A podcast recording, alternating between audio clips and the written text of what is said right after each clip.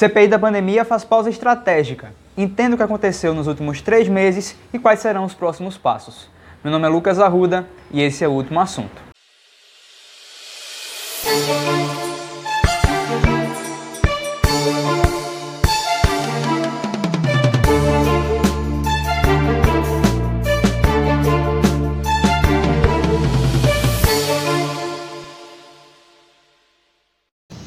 Três meses de CPI foram suficientes para fazer com que o brasileiro voltasse a se interessar por política. Esse é um movimento que só acontece de dois em dois anos, né? Que é quando tem eleições aí. E eu não diria nem que o brasileiro se interessa por política, ele se interessa por candidatos políticos ou por partidos políticos, né? Política em si não é muito um assunto é, a ser comentado, o que a política realmente representa. Mas três meses de CPI foram, foram suficientes aí para fazer com que a política tomasse o centro das atenções e fossem discutidas as ações do governo federal diante da pandemia do novo coronavírus. E essa CPI, importante dizer que CPI significa Comissão Parlamentar de Inquérito. E a função de uma CPI, né, que ela pode ser instalada nas casas legislativas, ou seja, câmaras, né, a função aí da, da CPI é justamente investigar. E dessa CPI o primeiro foco foi investigar as ações do governo federal diante da pandemia, ou seja, o que o governo federal, o o Poder Executivo fez ao longo dessa pandemia para conseguir dirimir ou para conseguir diminuir a, a, os impactos que a Covid-19 trouxe para o nosso país aí ao longo de 2020 e também de 2021, observando toda aquela questão da crise de oxigênio em Manaus e em outros estados do país. A CPI ela está instaurada no Senado, né? Por muita pressão é, aí dos senadores e é, devido a uma ordem do, do, Supremo Tribunal Federal, ela foi instaurada no Senado. Ela é formada por 11 titulares e 7 suplentes. Importante dizer que dentro desses 11 titulares ali tem um grupo chamado de G7 Talvez você já tenha ouvido essa expressão. G7 são sete senadores desse grupo de titulares que, digamos que são os mais ferrenhos, são aqueles que mais querem encontrar, é, eu não vou dizer é, é, provas contra o governo, mas que mais querem provar que o governo falhou nesses últimos, nesse um ano, um ano e meio aí de pandemia, né? Importante dizer que essa CPI ela é formada, já falei, né, pelos 11 titulares, só que claro, há dois grupos bem distintos. O grupo dos governistas, ou seja, aqueles que apoiam o governo, que estão normalmente pautados com os assuntos do governo, e aqueles que não estão ligados ao governo e que, como eu já falei, são os que estão ali tentando encontrar provas que o governo falhou. Esse grupo em específico é formado justamente pelos três principais nomes é, da, da. Claro, o G7, e dentro do G7 estão esses três principais nomes da CPI, que são tanto o presidente da comissão, o vice-presidente e o relator. O presidente é o senador Omar Aziz, é, político experiente aqui do Brasil, já foi governador, inclusive, do seu estado, do Amazonas. Ele hoje é, é senador pelo PSD do Amazonas. Também é, o vice, né, como eu já falei, o vice-presidente, o Randolfo Rodrigues, um historiador aí também político experiente, ele é senador pela rede, né, pelo partido da rede, né, do estado do Amapá. E também o, o relator, um nome experiente demais, aí já foi ministro da Saúde, inclusive, né, o relator Renan Calheiros, ele que é do MDB de Alagoas, também um, nome é, que já foi aí presidente, inclusive, do Senado. Né? Então, um nome com vasta experiência no cenário político.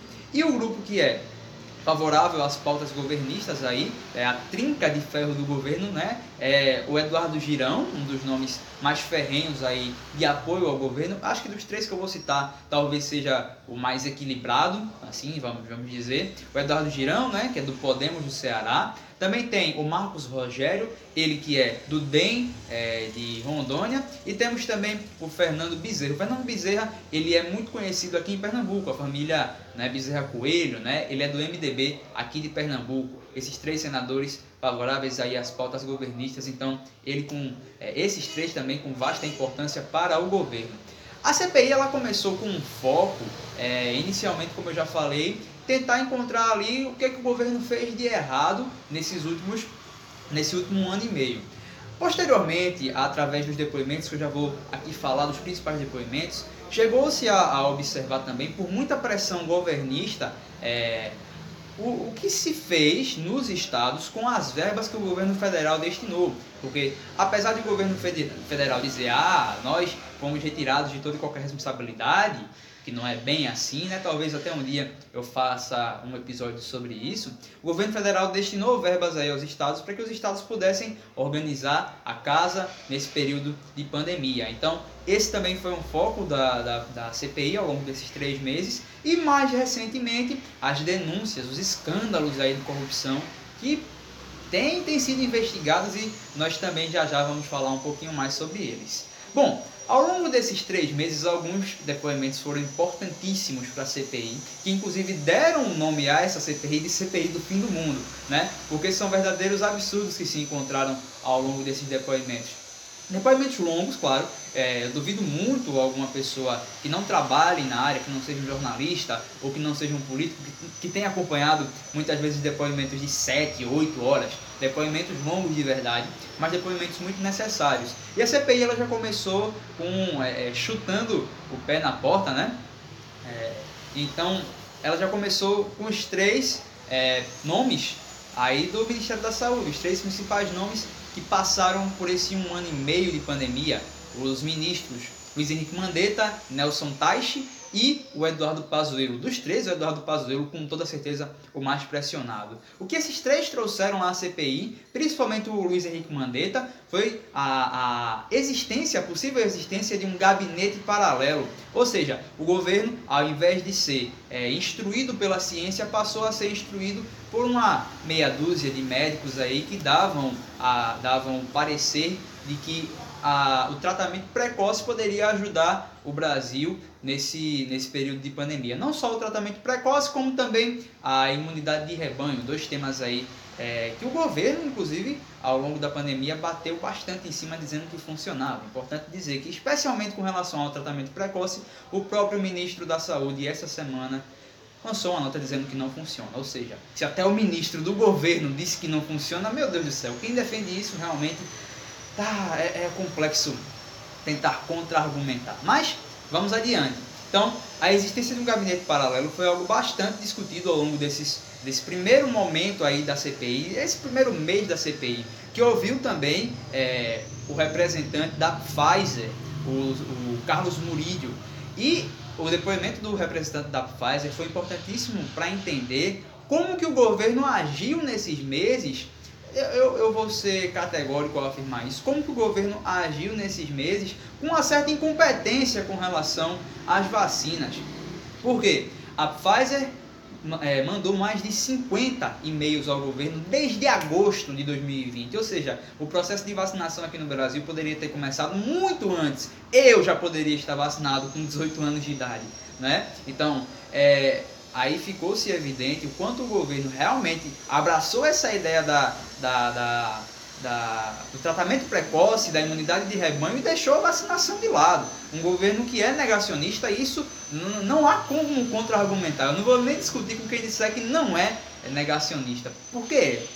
Tá? Então, o governo aí não respondendo essas mensagens, esses e-mails da Pfizer, isso ficou bastante evidente, né? e o, sena, o representante da Pfizer aqui no Brasil, Carlos Murillo, trouxe isso à tona. Uma outra coisa também importantíssima foi o Antônio Barra Torres, que é o presidente da Anvisa, confirmando que o governo estava tentando se pautar ali por uma espécime de gabinete paralelo, formado inclusive pelo deputado Osmar Terra, que foi um dos responsáveis por dar previsões absurdas que não se concretizaram e que só afundaram o Brasil na lama, né? E especialmente com relação à imunidade de rebanho.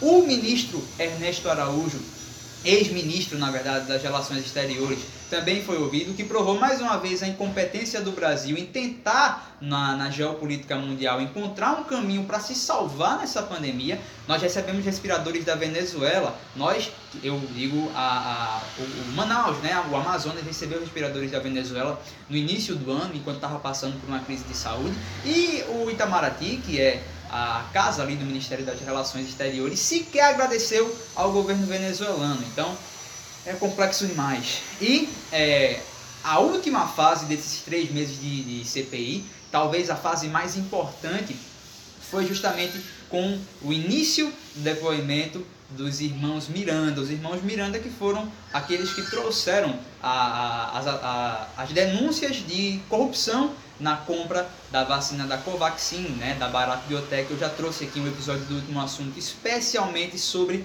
esse caso. Os irmãos Miranda abriram a porteira aí para um leque de, de situações que indicam corrupção e corrupção de braçada, estão roubando de braçada aí possivelmente, né? E inclusive os irmãos Miranda trouxeram nomes aí ligados à base do governo, que possivelmente indica que o presidente prevaricou, ou seja, sabia das situações e não fez nada. Isso a CPI pretende provar ao longo dos próximos meses. Inclusive nomes como Ricardo Barros, que é o, o, o líder do governo na Câmara, né, ligado ao presidente diretamente. Então, é, fica difícil dizer que o governo não sabia, né, que o poder, o, o chefe do executivo não sabia. E além da denúncia da Covaxin, também agora a denúncia de 400 milhões de doses da, da AstraZeneca, em que um representante do Ministério da Saúde, o senhor Roberto Dias, teria pedido é, uma certa porcentagem, aquilo que nós conhecemos como propina em cima de cada dose de vacina comprada pelo Brasil. Contrato esse que o governo não assinou, mas que teve a intenção de compra. E tendo intenção de compra, está na nossa legislação, já configura como crime. Mas aí está se vendo se realmente a, que, a que passos andaram essas tratativas e a CPI vai se debruçar sobre isso nos próximos meses de investigação. Importante dizer que a, a, é, essa parte especi especificamente da AstraZeneca, ela entra ali no Ministério da Saúde e deixa evidente, claro, o Ministério da Saúde hoje é formado por muitos militares, então deixa evidente que o sacrossanto Exército, a sacrossanta Marinha e a sacrossanta Aeronáutica também tem ali, como disse o presidente da da CPI, suas bandas podres, que não são todos, conheço, conheço militares de extremo garbo, de extrema confiança, mas em todo lugar existem verdadeiras, verdadeiras laranjas podres e é o que a CPI está tentando encontrar. Por que, que isso aconteceu? Tá? Por que, que esses militares que deveriam honrar a pátria deixaram, né, como na função de chefes, é, deixaram esses casos passar? Pois bem, a CPI agora faz uma pausa, né, porque o Congresso tem na, na, na Constituição que fazer essa pausa em, de 15 dias aí, é, no meio do ano, já que todo, tudo que tinha que ser aprovado, tudo que, tudo, tudo que tinha que ser votado foi votado. Então, faz uma pausa e nessa pausa eles vão ali ver todos os documentos que foram, é, foram produzidos, foram catalogados. Para vocês terem uma, uma ideia, foram 33 depoimentos, 1.100 requerimentos produzidos, nem todos eles foram votados, né? mais 1.100 requerimentos produzidos, 1.300 ofícios e mais de 1 tera de arquivo, mais de 1 tera de informação. Isso representa mais ou menos 730 filmes de uma hora e meia, ou seja, é informação para dedéu. Principalmente aí dos requerimentos, que são os pedidos, ó, é, nós queremos que tal pessoa deponha, ou que seja feita a quebra de sigilo bancário, telefone, é, telefone telemático, né, daquela pessoa, tal. Então, muitas informações aí catalogadas, muitos documentos, um é muita coisa, é bastante coisa. Então a CPI ela vai se debruçar sobre isso nesses, nesses próximos três meses, porque a CPI ela tem um prazo de três meses, ou seja, deveria acabar agora, mas o presidente do Senado prorrogou a CPI por mais três meses. Então a CPI volta em 3 de agosto e tem aí mais três meses para fazer o seu processo de investigação e no final lançar o relatório final através do relator, o Renan Calheiros. Pois bem, esse foi um resumo aqui da CPI nesses primeiros três meses, né? E ela vai seguir nesse caminho, principalmente agora com relação às denúncias de corrupção. Você tem acompanhado a CPI? É, eu vou deixar uma enquete no meu Instagram para saber se como é que tem sido aí a sua relação com a CPI, se você tem acompanhado, se não tem. Quero aí ouvir o que é que você tem achado desses últimos três meses. Por aqui eu me despeço. A CPI faz uma pausa, mas eu volto na próxima sexta-feira, tá bom? Como eu falei, meu nome é Lucas Arruda e esse foi o último assunto de hoje. Tchau, tchau.